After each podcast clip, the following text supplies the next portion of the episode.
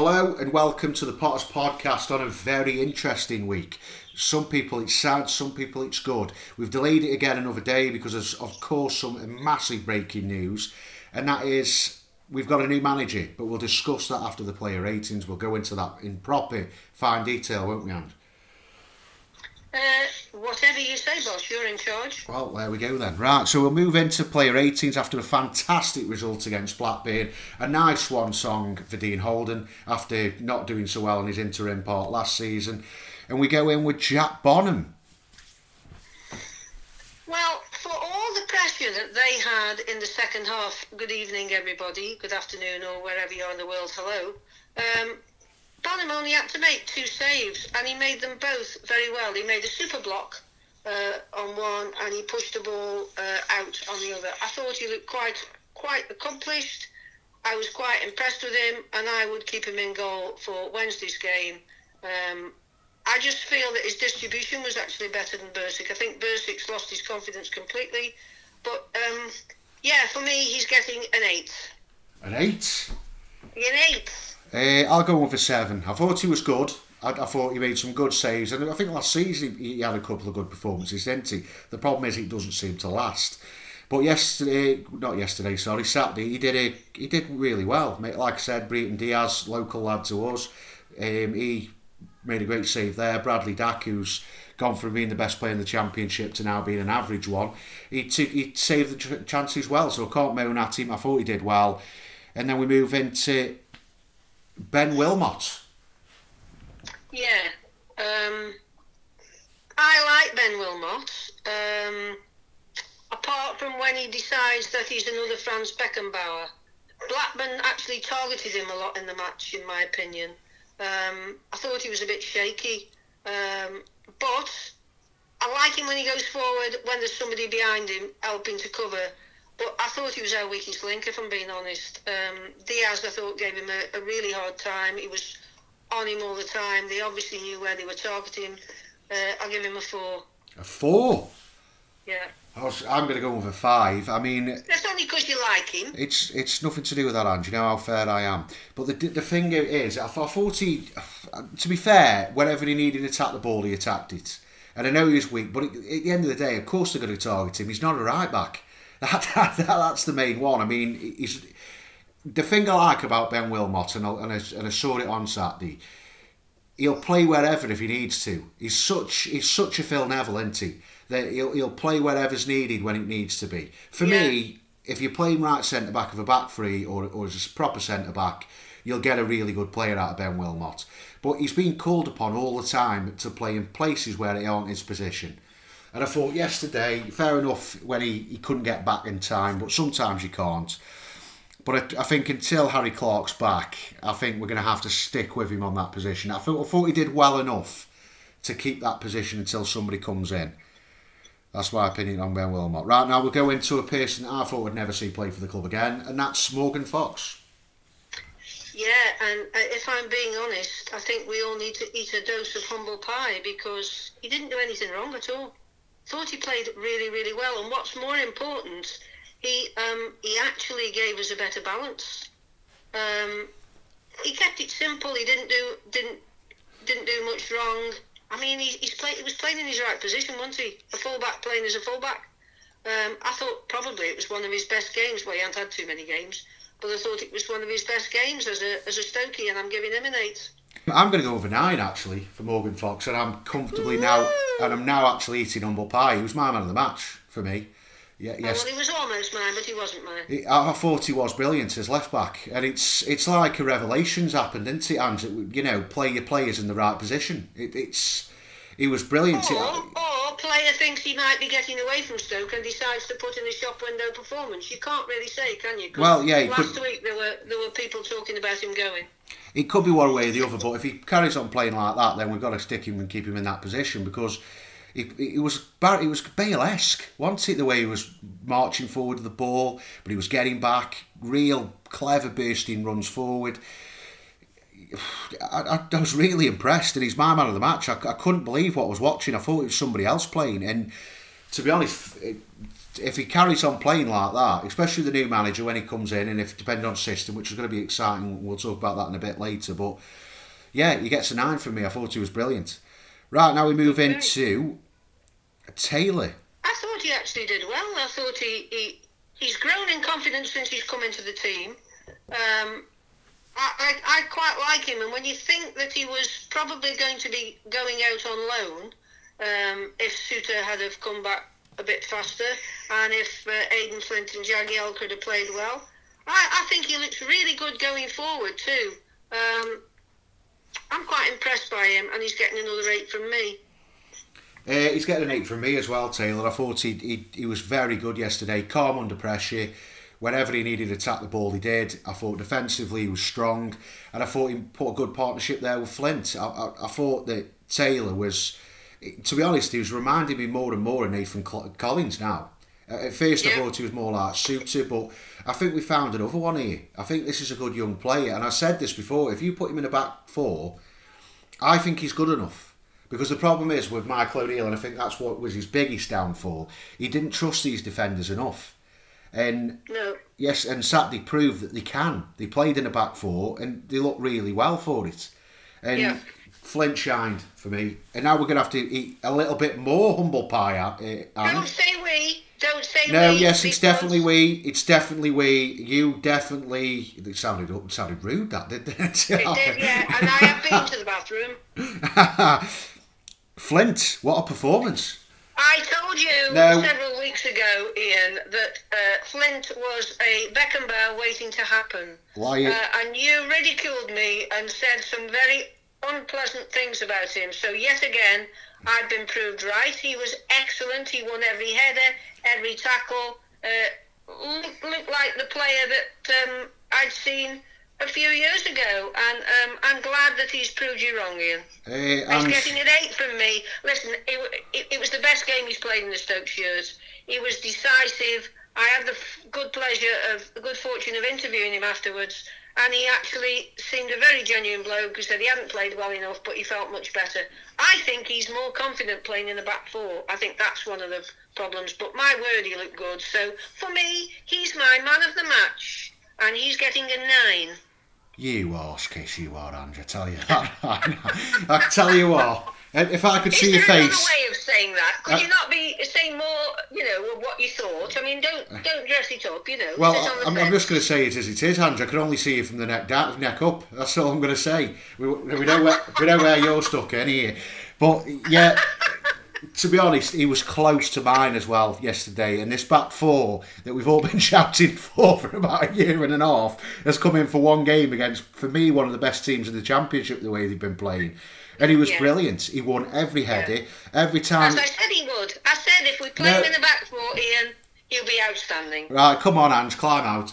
And all I right, can say is, uh, everything everything he did was right and it's like a, a new player's come in because I was thinking about sending him crew after the performances under Michael O'Neill yeah. but I think but, he's proved you wrong and that's all I'll say get, and you too stop oh Andrew tell you what I know what you like but yeah, brilliant, brilliant for Flint. He gets an eight from me, scraping it. Well, to be honest, I'm going to give him an eight point five because you do points and I normally don't. But I'm going to give him an eight point five for that performance yesterday. Yeah. I thought, uh, well, yeah, keep saying yesterday, but brilliant, Right, now we move into another one who was brilliant, and that is Sam Clucas.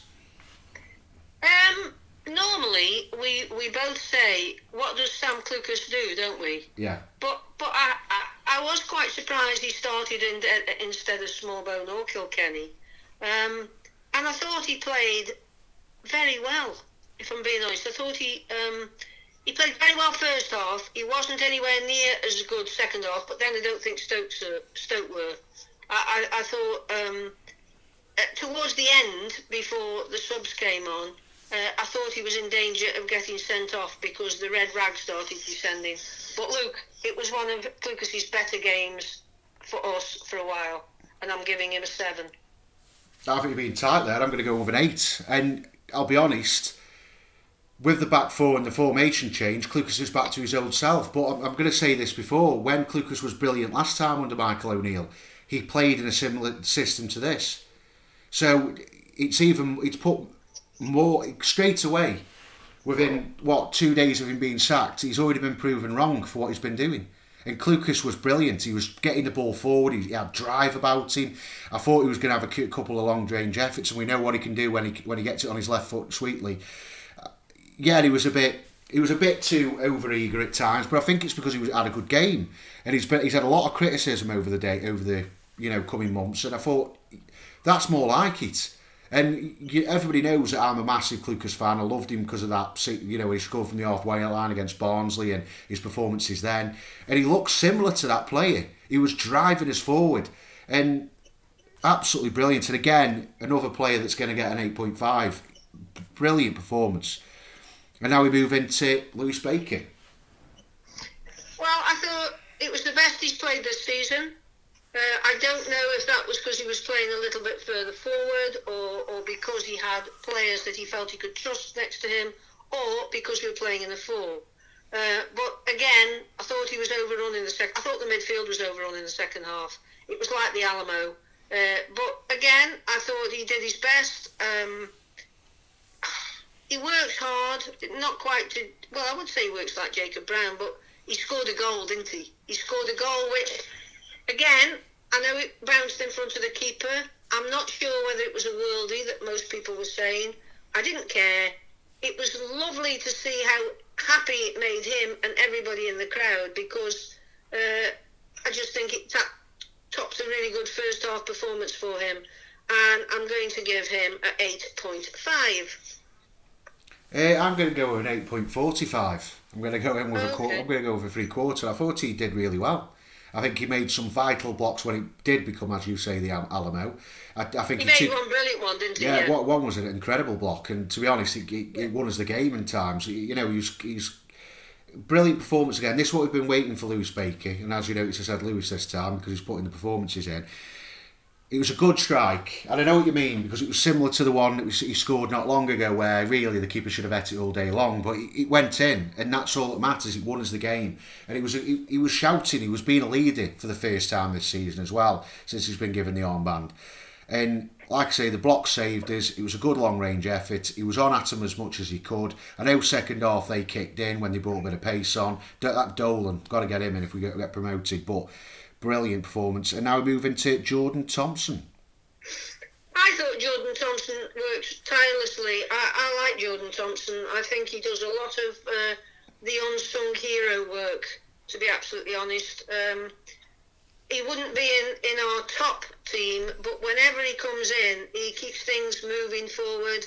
Uh, he, he, struggled in the second half, I thought, as I said before, uh, after, like we all do. But he, I thought his corner taking was good, you know, it was particularly his in swinging corners. Um, and he's not frightened to put his foot in and, and take one for the team if necessary. Uh, but I'm going to give him, I'm going to be a bit stingy with him, I think. I'm giving him a seven. To be honest, you, I'm going to give him a six to be honest. Um, you only you just do this to wind me up, Ian. I, d- I just don't. because I said Flint was one of the best players we were signing in the window, no, you've now gone all bitter and twisted. No, yeah, I, I like Jordan Thompson. You know, I like him. I think he's he made a good vital block, but that's all I can really say about him, really. And for me, I'd prefer Kilkenny in that position because I think even when we were under the cosh, I think Kilkenny is a, a better midfielder for that position. Um, Thompson for me is always going to be a squad player. I don't think he's quite got that quality. I think he has. I agree with you that he has got a good ball on him. He can deliver a good ball, but for me, he needs to do more on the pitch. He needs to link up more. He needs to drive forward a bit more whenever we're attacking. Because at times he was sitting back too deep, and I think, come on, you, and then as soon as they break, he, he was sort of in no man's land. But it's still a good performance. He, he never stops. He works hard, so it, it was still a good performance. Right, and here we go now with the most unlucky striker in the championship at the moment, Dwight Gayle. Yeah, um, when he scored that goal, I thought, yes, yes, yes. I think it was probably offside this one.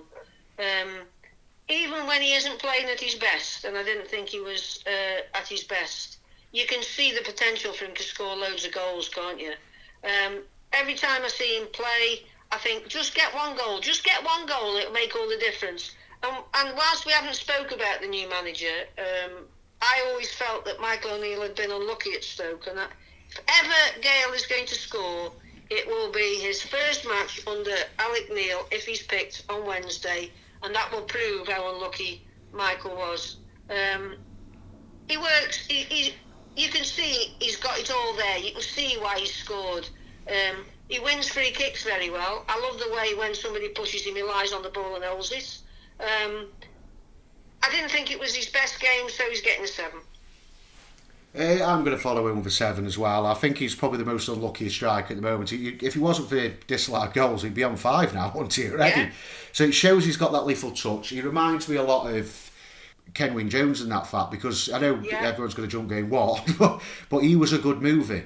And th- that's the thing. He, he, knew where to I'm be. a good mover, Ian. Well, I won't score goals. Well, people might have to pay see that, but we'll, we'll have to we'll have to sort that out and get it on on on the page. But yeah.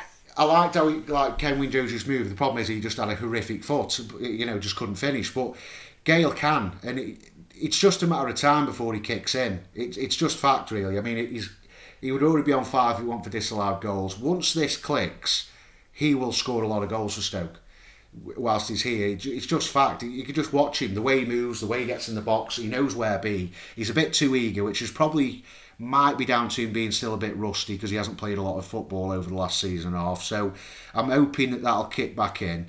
But yeah, I'm, I'm impressed. Right now, moving to Jacob Brown.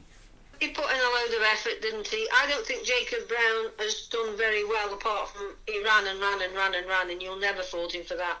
Uh, things aren't. I don't know whether it was the formation. Well, it can't be the formation because we changed it. But uh, there's something not quite right about Jacob Brown at the moment. He puts the shift in every time.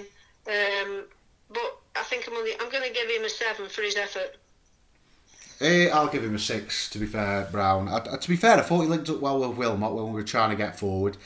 But he, I, I don't like him as a right winger. I never did. I, I've I don't like him on that position. I, he hasn't got enough quality for me to be on that position. If you're going to play him, this is why I said this at the start of the season that I think he'll start losing his place because he's got to start proving that he is either a goal scorer or a creator. And I don't like him on the right. I, was hoping to see Kev. if we're going to play that system, I prefer to see Campbell there because we know how lethal he is at coming in on his left and taking on shots. So Brown's got to book up quick because if he doesn't start, I mean, he's done all right. He's hit two anti this season so far, so he's, he's proved himself all right. But he might be one of the sad victims of this formation change if it does come in. Yeah. And, yeah. I, and that's my only feeling on this with Jacob Brown because the problem is I don't see him as a striker and I don't think he's a centre forward either. So I'm, I'm struggling to place him. But he's, he's a good player. He never stops running and he'll always be a part of the squad, in my opinion. So right now we go into Liam Delap. You can you can see that Liam Delap's got everything that's needed to be a really really good striker, but he's obviously not match fit yet. And in the matches we've seen him play, he's tired uh, badly. But my word, was he not happy when we won? And you'll have seen the pictures of how happy he was, and, and he made a comment of how he, he wants to play for this team. And I think when he's up to running and he's got his speed, he played well first off. He puts himself about a bit I think he'll be a really good asset to the club. Seven for me. I'll go over six again. I thought, to be honest, I like how good he is. It's something that apparently he's never been at Man City, which was bringing other players into play. He seemed yeah. to be a proper centre forward. He was dropping off, trying to put bring Gayle and the others in as, as much as he could. I don't think he's fit, as you've said, but the lad's not played football yet, so this is his real sort of crack at it. And nothing's come off for him up to now either. You know, I think I do honestly think Alex Neil will change the look of the team. Um, it, just the way it happens, and something will come off him, off for him, and he'll, he'll battle on in on Wednesday. With that score, I think I think he's going to he's going to be good. I do for Liam Delap. I'm just hoping he's not one of them that comes good at the end of the season when, when there's nothing on it, and then pushes on after that. If you know what I mean, because he is his yeah. first go at football, isn't he? Right. So now we'll talk about Gayle uh, Campbell coming on for Gayle in the 61st minute. A good early sub again as well. Well, it was odd to see his sub so early. It's something I think we might have to get used to. He came on and, and he had that one run where he showed that he has got pace. I mean, he left the fullback for dead, didn't he? Um, and then we had this strange exchange where he put the ball in the box, and I think it was D'Margio, Mike Philip, right? Phillips should have shot and scored, and then tried to pass it back to him. Uh, my only problem with Campbell is he doesn't track back he, for me, he had two good runs in the match, and I'm sorry, I don't think he tracks back enough. Um, I think he's great for coming in from the, from coming in, running inside, playing out wide and coming inside. Um, I don't think he's controlling the ball as well as he used to, uh, so he's going to get a six.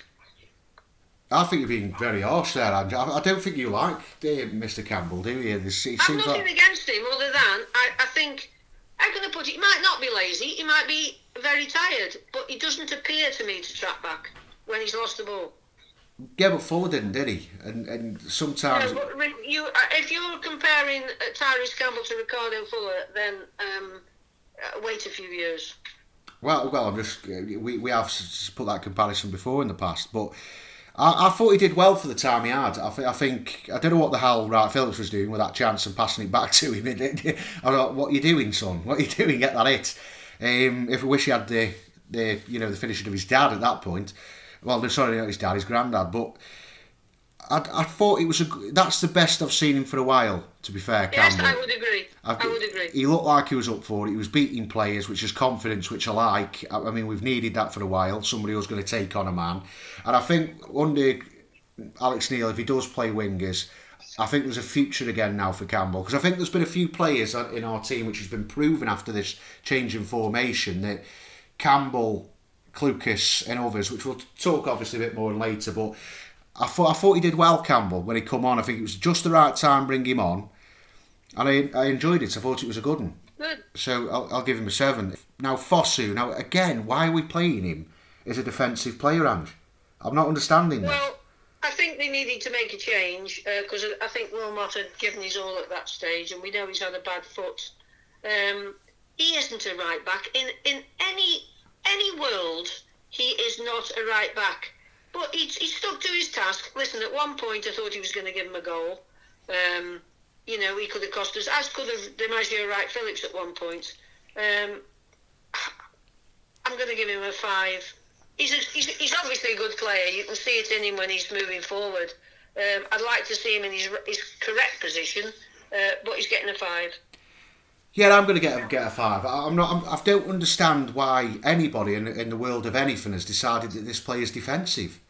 I, No. I genuinely don't get it. He's a left winger. He doesn't even play right wing, which is why I'm really. I know, I'm I not. know it's frightening. I'm not. Conf- I'm very confused by this. Now he's played left wing back a few times. Um, I don't know if it was for Brentford. I'm not sure 'cause I haven't really looked a lot into his past, but I, kn- I know his positions. He's never a right back or a right sided player, and you can tell that when he plays. And a few Yeah. times I thought Blackburn were going to break through and score because of this. And you know, I, I don't understand the sub of Wright Phillips when you've got Fosu there, who is a proper left winger. Bring Yeah. him on. Yeah. Yeah, but anyway, it, it, I, I thought he did all right. He, he tried to be a right back. Every time we tried break forward, you could see his real bursts of pace and an ability to try get in the dangerous areas. But yeah, let's try and play him where he's supposed to play. That- that- That's one thing I'm going to say.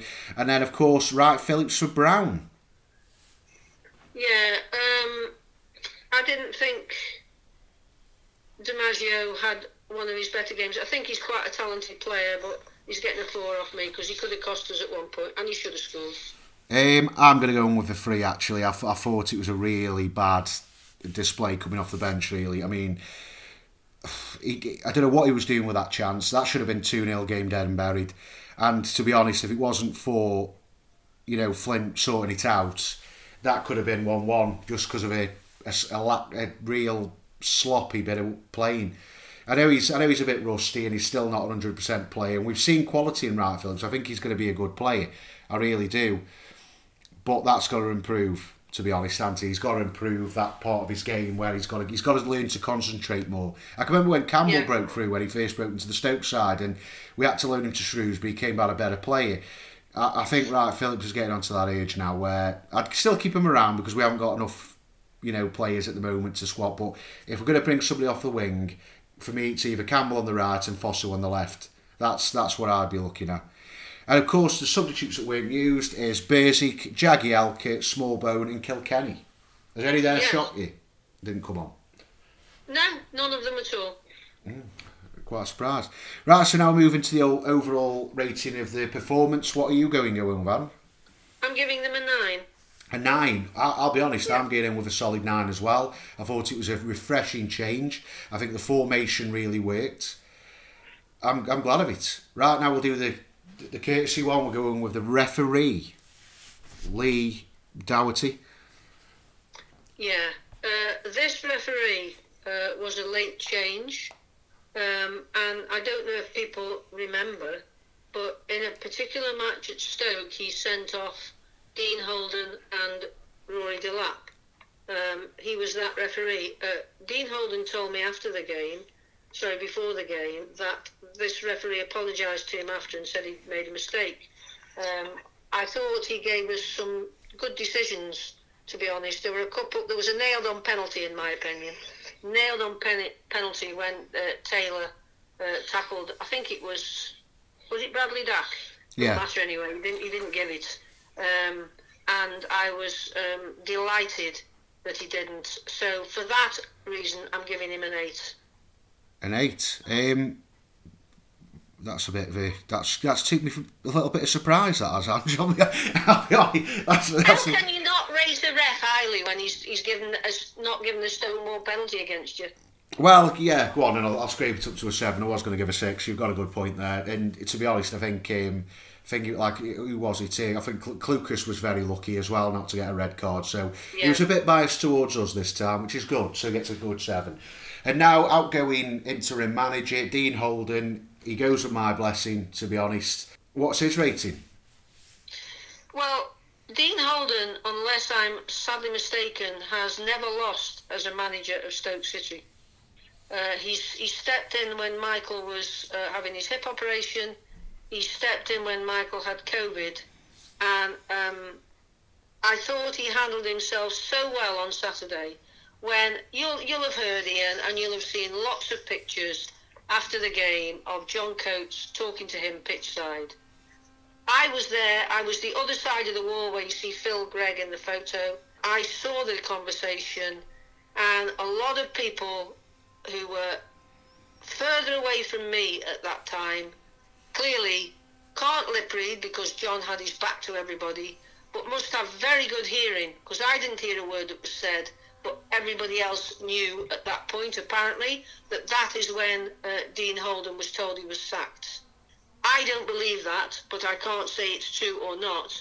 What I do believe is that Dean Holden showed a great deal of class because he was very close to Michael. Michael brought him to Stoke City. Uh, he took the training on what must have been a difficult time. He certainly rallied the troops, and I thought they put in such a shift for him that I'm giving him a 10.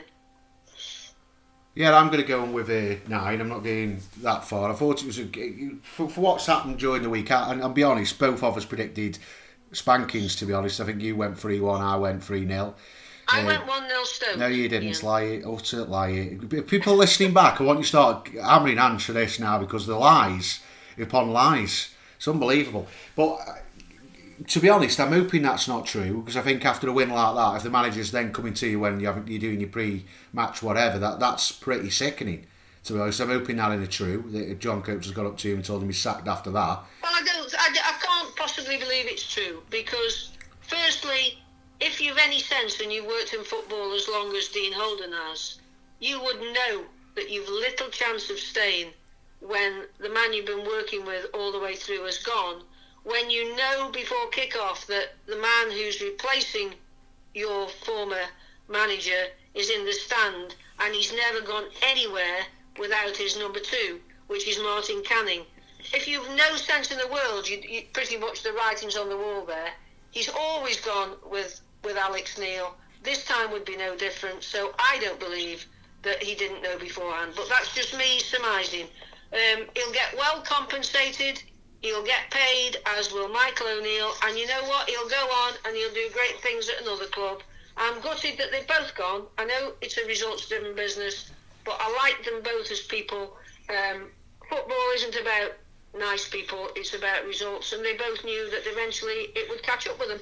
Just as I think Alex Neil, Alex Neil, at some point, you look at all the managers, their luck runs out at some point, or they're either pinched by another club. And the best time for a manager is the day they walk in the club because everybody thinks they're the messiah. And he might get us up, he might not. But at some point, Alex Neil will leave Stoke City, and I just hope he leaves because he's done a brilliant job and he's gone on somewhere to even greater things. But as regards Dean Holden, look, I've never never met a nicer man who's been through so much in his personal life, and I wish him all the best, as I'm sure you do. Yeah, I do. I wish, I wish Dean all the best. He's, he's always coming to come across as a nice bloke. He's always put the club first. You know, at the end of the day, he's he's, he's actually managed the club as well. So, you know, we can class him as an interim. He's, he's, he's managed, I think, six games, into six or seven games altogether. Not had a lot of joy, to be honest, but he, he did well, and I, I, think he did exactly what we've all been hoping for as Stoke fans. He changed the formation. We looked a lot better, a lot sp- sprightlier as well. We were we were all over the pitch a lot better. But one thing he did that we're going to mention here now is every player that was on that pitch was a permanent player. Which is a, which is something I, I, I didn't think would happen. You know, the, the, all the loans that Michael O'Neill been brought in, all the new signings, he went back to players that we thought were done, like Clucas, who's permanent player, Morgan Fox. Everyone on that pitch is a contracted Stoke player, and he put a good performance in like that. So I, I do give credit to Holden there. I think he's done exactly what the Stoke fans wanted. And I don't personally, Andrew, I don't think he did know the writing was on the wall because, well, he was. I mean, he's not stupid. At the end of the day, he knew that Alex Neil was there and he was watching the game. Um, but it is going to be sad to see him go. And now we'll have to have a quick talk about it. Michael O'Neill, that come out of absolutely nowhere. Was it Tuesday or Wednesday that happened? Thursday. Thursday. Come out of absolutely nowhere that did, Ange. What, what are your feelings on that? Uh, my only feelings are the timing was very odd. Uh, I thought if it was going to happen this week, this last week, it would have happened on Sunday. I saw John Coates gazing out over the pitch long after the match had finished against Sunderland, and he didn't look happy as you would expect. But given the track record of Stoke in the past, I thought that he, he, when we hadn't heard Monday or Tuesday, I thought we've got O'Neill for another week, and I was gobsmacked. So I'm assuming that something happened in those few days, whether Stoke had already sounded out other people and one had said yes, or whether something had happened that none of us were privy to, and it was just the final straw, straw for the Coates family. But um, it's done. Uh, I, I will always say that Michael O'Neill was a man of integrity, that Michael O'Neill saved the club from going to the First Division, in my opinion, although none of us can ever prove that.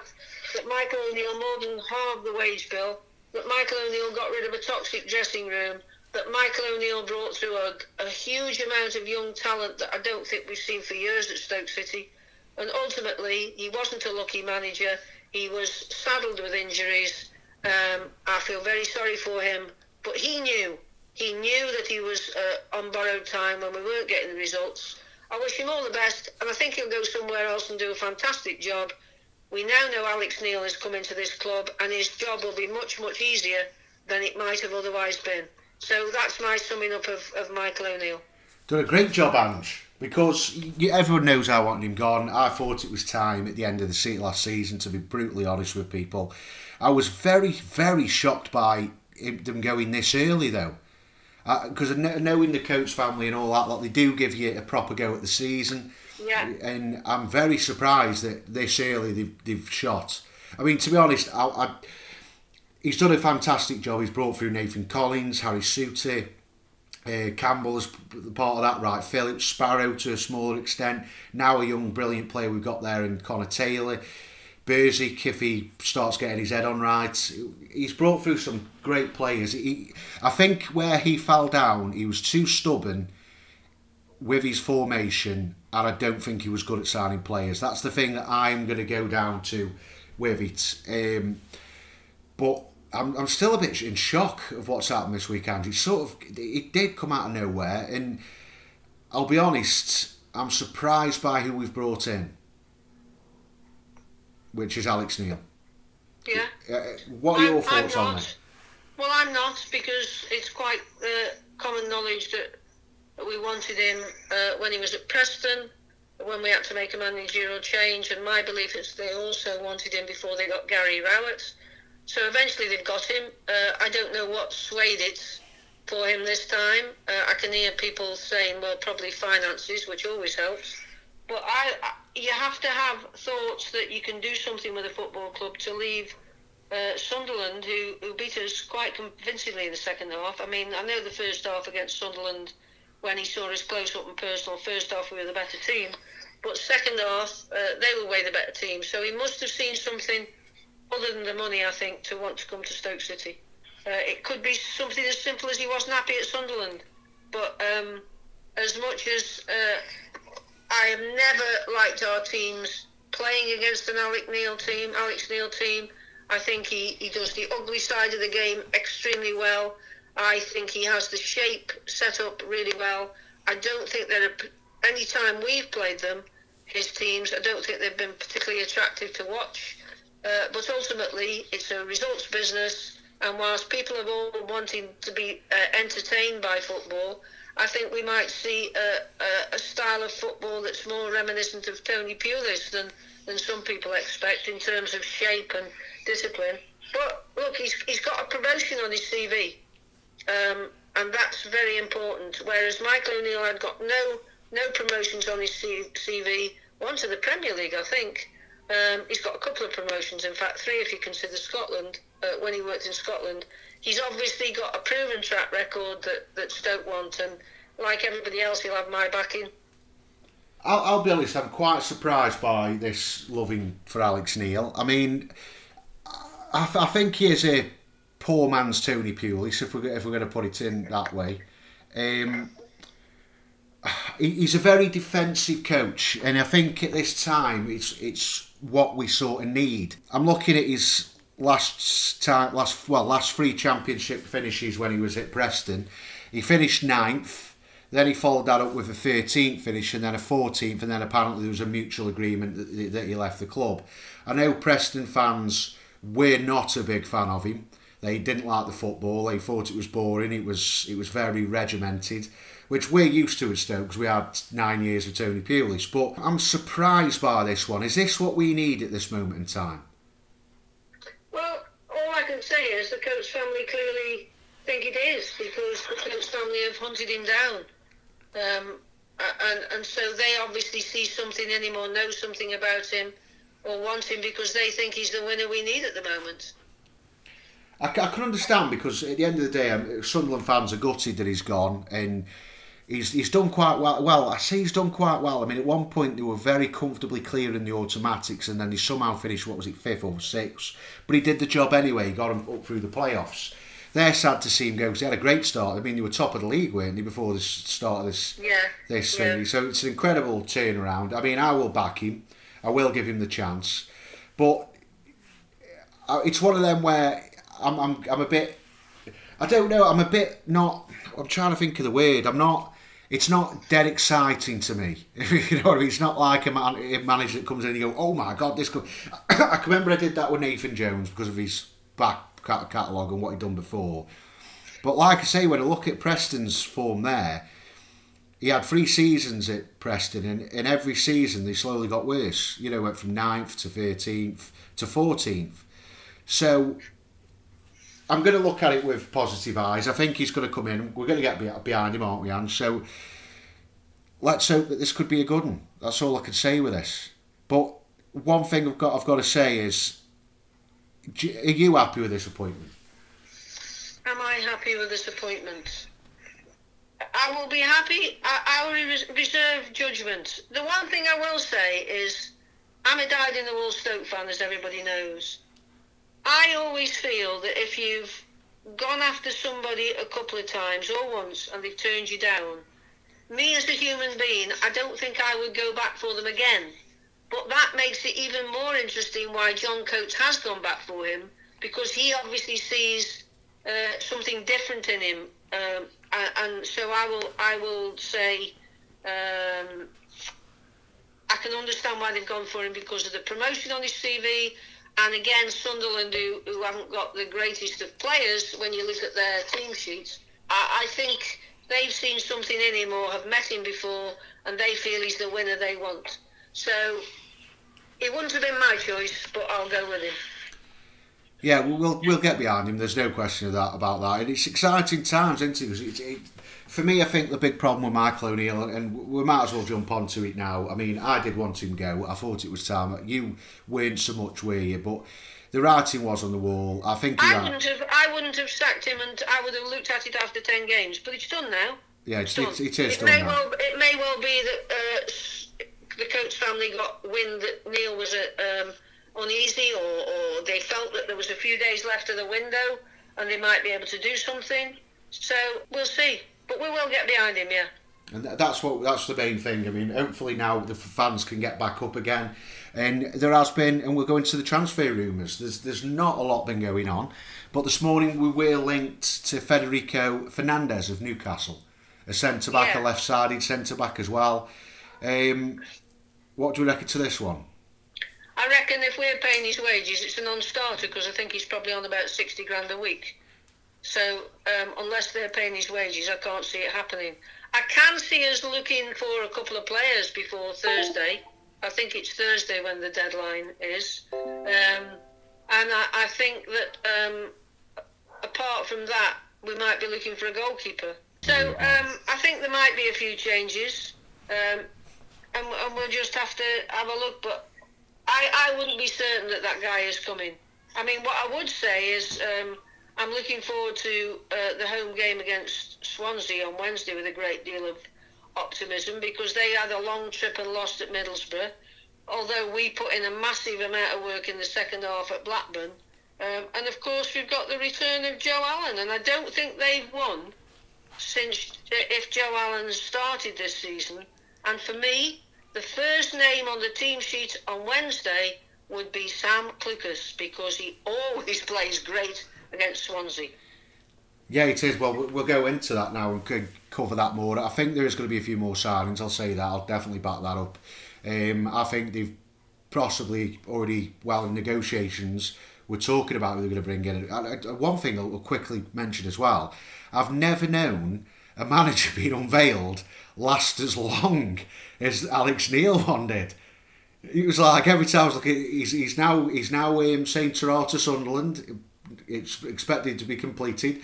He's said bye bye to the tea lady at Sunderland or whatever. It took like three days, didn't it, just to confirm it? It's crazy. I think one of the main things for that was they've obviously got to pay um, Sunderland some compensation. Uh, they were probably talking about uh, the assistant manager coming, and the assistant manager was in charge of the team at Norwich uh, when they were playing against Norwich um, the same day as we played at Blackburn, and I think possibly out of respect. They didn't want to discuss the move for his assistant till after that match uh, and that's why nothing was confirmed till Sunday. I think it would be as simple as that. Well, that, well, it's it's pretty good that is. Um, but yeah, what we, what we're discussing then now. We're talking about the game against Swansea. Oh, well, the game against Swansea. So it's the return of Joe Allen, and this one's going to be an exciting one because you've got Alex Neil going to be managing for the first time. There might be a completely different squad from how we know. What do we think of this one? Well, it's quite it's quite odd again because Russell Martin um, he won't change his system either. Everything that we said about or people said about Michael O'Neill, they'll say about uh, Russell Martin. He he, he plays a he, he hasn't got fullbacks, um, but he plays a system where where you you need wing backs. Um, it's almost the same. You can look on the fan sites of Swansea and people are moaning um, about him not having wing backs and he's playing the wrong system. They say he's stubborn and they say the club's gone backwards since since he's been managing them. So I hope it goes even further backwards on Wednesday. Um, as I say, I'd play Clucas. I don't think I'd, I'd change the team much, to be honest, but it depends how tired people are. Uh, certainly, you couldn't drop Flint. Um, you couldn't drop Fox. I wouldn't drop Taylor. Hopefully, Wilmot will be fit. So I'd have Bonham in goal. I'd have that as your back four. Um, in midfield, I'd definitely play Clucas uh, and Baker. Um, I'm not sure whether I'd play to- Thompson or Kilkenny with it being a home match. And up front, you've got to have Brown, Delap and Campbell, haven't you? Um, not for me now. Um, I'd stick with its goalkeeper. I'd stick with the same back three, uh, back four. Sorry, I would go with Baker and Clucas. I'd bring Smallbone back in for Thompson, and I'd go with Fosu on the on the left, with Gayle on his own in the middle, and Campbell on the right. Right. See, I bring I bring Gayle on this this match. Um, I think uh, I think he might he might just benefit from. Um, I don't know. I, I, I would go with any. That's the problem. You got four forwards. You can only play three of them now. It's good, isn't it? Because we never used to have a forward. Well, I, it, when I look at what Alex Neil plays, he, he sort of plays kind of a Brazilian way, where you, you play with two high wingers with two strikers. So I don't know if he's going to go with that, and then if it does, then we could have Brown alongside um, Gayle with Fosu on the left and possibly Campbell on the right. Now, if we go like that, we could, we could batter teams. Let's be honest. If this clicks in, and I, I, I, to be honest, now I understand why Alex Neil has left Sunderland for us. Because for me, the biggest problem, which I've been saying for a long time, was the system that was letting us down. Whereas now it's opened up. And we saw how well we did against Blackburn. To be honest, I think we could have won that 3 0 if, if we'd taken his chances. But I've got a feeling we're going to batter these. Well, I, I don't know, but I think their centre half got sent off on Saturday, so he won't be able to play. They're, they're uh, a very disjointed side, though, Swansea. They, yeah, but the, the you know they they they're gonna. We have to, we beat them last season there comfortably. Um, I just I don't like playing against Swansea because I just find them one of those teams I don't like. Um, but for me, the season starts again on, on Wednesday, and I'm dead excited. Yeah, I, I can't wait for this game because I've just got a feeling if he gets it right and we attack them down the wings, we could batter this team. And we're going to go in yeah. score predictions. What are yours going to be for this game? Uh, 2 1 Stoke. 2 1. I'm going to go 3 0 Stoke. Wow. I've, I've, I do not know. I think Alex Neil with his system, and if he gets it, I think he's already got the players for this. I really do. And with the improvement of Morgan Fox at left back, and with how well Flint played in the back four, I don't even think we need to play holding midfielder. With how well they did, they they, they were such a rock. They, that's the best defensive performance I've seen in about two years. And I'll be honest, if we can get wingers breaking down, supporting them forwards, I think we we could really do some good here. And I think Alex Neil's well, system is will work with that. Yeah, you've got to also factor in that it, really this is a three-game week. Although we play Reading on Sunday, it's a midday kick-off. I think he'll make very few changes tomorrow. Uh, sorry, on Wednesday because I just don't think he will uh, because the team did well. Um, but I think he might make more changes against Reading. Well, I'm, I'm hoping he comes in like a bullet I do and start and starts sorting everything out and goes right. We'll do this and and puts his stamp on it. I think playing with wingers works for us. I don't think Brown does on the wing, but I think Campbell coming into that role. I think him breaking in and supporting Gayle. It, it's it's what we've been asking for, isn't it? This where we play with wingers and, and break teams down. I, I, I'm excited. I'm really excited to see what Alex Neil's going to do here because he could be brilliant. He might not be. We don't know. But I, I've just got a feeling this change in formation could really unlock Stoke, and I'm hoping it starts against Swansea. I don't think he'll change much, Ian. I don't think he'll change much for, for Wednesday. Well, he watched the match. I think he'll have a. I think he'll rely quite a lot on uh, John O'Shea, who was with him, wasn't he, at Sunderland? And John O'Shea and Rory obviously staying. Um, I'm, I don't know if he's taking a training session today, but he'll certainly take one tomorrow um, and more than likely he'll rely on the, the coaching staff and his own thoughts, having seen the game. I mean, he's seen our last two games, one at very close hand because he was the manager of the opposition. Um, but but I, I think he'll make more changes on Sunday than he will to on Wednesday. Well, we'll we'll see what happens. It's exciting. It's exciting, isn't it, Andy? Here we go, a new a new start again. Yeah, what, but you've got to find a way of. Uh, using, as, as I said in the last podcast, nobody would not want Gayle, Campbell, Brown, and Delap. And in a couple of weeks, you can add Powell back into the mix there. Every other club in the Championship would want that, and he's got to find a way to get the best out of those players, whatever system he uses. And let's hope he can, because let's be honest, with that forward line and how well the defence played, it, you never know what could happen here. let's be honest, let's all be hopeful. Right, so before we end the podcast. What system do you think we'll go with? I think he'll go with his the system he's always played, which is the which is the attacking four four two. Very defensive. See, I think he'll go four three three. Well, I wouldn't mind 4 3 3 as long as. Because if we could bring Nick Powell into that forward line as well, but for me, Fosu on the left and Campbell on the right, I think we've got a good attacking central partnership there. And if, Yeah. if we bring, well, we haven't got wing backs, have we? We've been trying for a long time, but if we can bring wing backs in and Clarke does get fit, we could probably put Tymon and and Clarke in there to bomb forward with support dropping back with the two holding midfielders. It's it's exciting times. Like I say, if he if he gets it right, we could be a very good attacking team. But it, it all depends on what he feels or what he wants to do. He might not trust this defence at the moment, and we don't know if. Dean Holden was told to play about this way by him. We don't know. I've known in the past where new managers come in and have said, "Well, No, the, the, Neil had nothing to do with the team on Saturday. Absolutely nothing. He wasn't signed as a manager at that point. He had nothing to do with the team. And I, I just actually wondered, you know, I don't believe, it, but it's again, it's just me. I don't believe that those players adapted from Thursday, uh, having had what would be a shock at the training session, uh, a very light session on Friday. I honestly do believe that Michael O'Neill and, and Dean had probably having a last throw of the dice with changing the formation.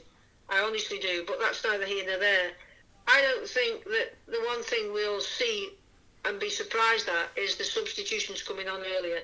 I think the subs will come on earlier, and I don't think he'll change much from Saturday, if anything, unless there's an injury.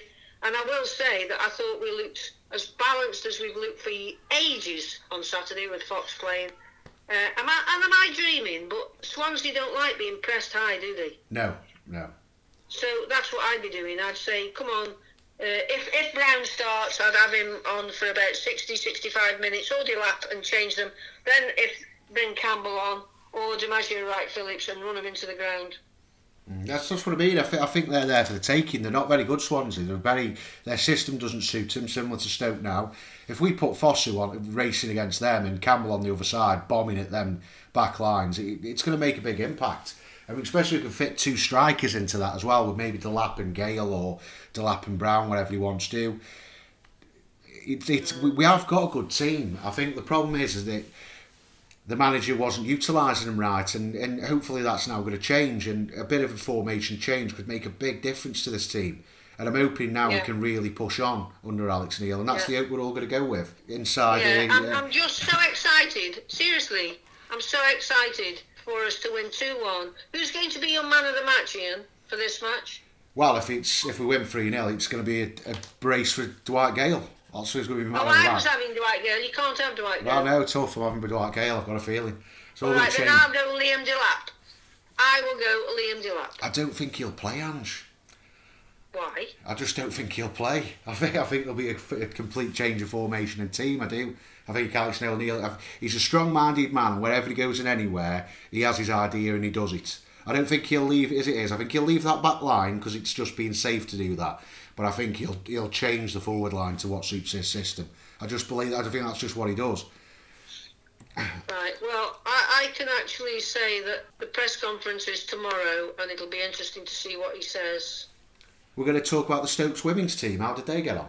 the reserves won 7 1. It was a friendly, so it didn't matter. But the first team went to Burnley, uh, who are one of the favourites for the leagues. And the difference was Burnley had a penalty and scored, we had a penalty and didn't score. So we lost 1 0. And the girls all felt that they uh, could have played so much better. I was with the reserves, but the girls of the first team all felt they didn't play fast enough uh, and will make amends on Tuesday, tomorrow, when at 7.45 they take on the other favourite for the league, Wolverhampton.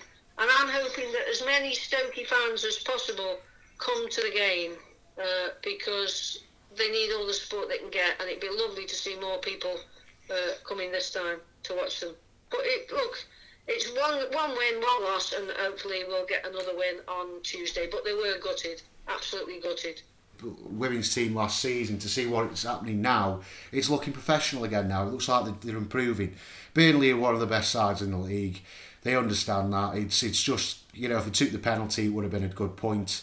but they're doing all right for me. And if we can get something against Wolves, who are fa- who are second favourites, I think to go up, even better. But it's just a game at a time at the moment because there's going to be a lot of work going into behind the scenes. It's a new management system. It's a new coaching network, I think, as well. It's been brought in. There's new people in the higher ends of the of the women's team as well. So it's it's only going up, isn't it, at the moment? Yeah, I agree. So We've also got a match on Sunday against Reading. What are your thoughts on that one when you've got Incy Wincy playing? I, I, I don't know with Reading. I mean, this is the thing with the Championship, isn't it? It was Sunderland last week. I don't, because I don't know. I can't judge until I see Swansea. Now, if I predicted a 3 0 win there, I'm, I'm going to go in with a strong one again.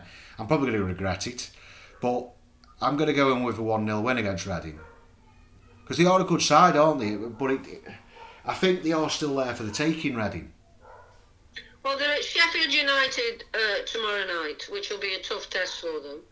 Um, and in actual fact, they are top, Reading, and Sheffield United the second. So, so that will will say a lot about them. But when you look at the, the results that they've had this season, they won at Millwall, which is something we haven't done.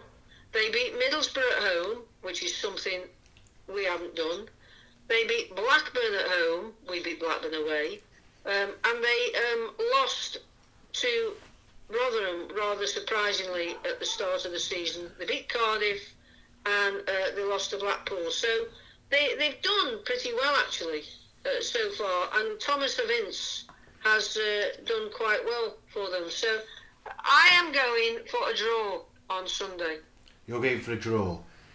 I mean, we'd obviously take a draw at this point at the moment, but it, it's it's an unknown quantity, isn't it? Because we don't know what Alex Neil's going to do. Because if, if that isn't the squad he's going to pick on Wednesday, because he's going to go with, as you say, what what's been done, then the Sunday one, Sunday one will be his team, won't it? Because that's where he's had a week and he'll be putting his coaching methods in and his tactics. So I don't really know, but I'm going to go with a win. I don't I don't know because I think with our forward line now, what qualities we've got there, if it was played right I know it can do damage. We know how good Campbell is when he plays just off the right. We know we know how good Fosu can be when he plays off the left. And I think with a forward in, in slotting in there and maybe Nick Powell behind when obviously he gets fit again, you never know this season. I don't know if I'm getting too excited, but they've also they've also got a player that um, everybody thought he would end up at Stoke, Shane Long. So we can imagine Inson Long scoring, can't we? Not Shane Long, no, not, not at his age. I mean, how old is he now? 40? Uh, I think he's about the same age as you, in about 55. Well, that's wrong, because I'm only 35. I'm younger than him. Funnily enough, I'm, I'm, I'm, younger than Shane Long. Gosh, but so, he's had a less arduous paper round than you. Well, no, because he, he probably can't lift like I can, so it's one of them, isn't he, really? he can run quicker, but he can't lift them weights. Um, yeah. Yeah. Well, that's it. We've done the podcast now. We're, we're happy. Uh, we're all looking forward to Wednesday, which normally means by Thursday morning we're all desperately unhappy. And then we'll lift ourselves for Sunday lunchtime and we'll be back with you reporting on the rise and rise and rise and rise of the famous Stoke City. Yeah. It could be the rise, it could be back now because if this is the manager they've always wanted, this is exciting times. And it's exciting for the next podcast as we'll see what everybody's opinions are. So thanks for listening. Thank you, Ange. Thank you. Bye.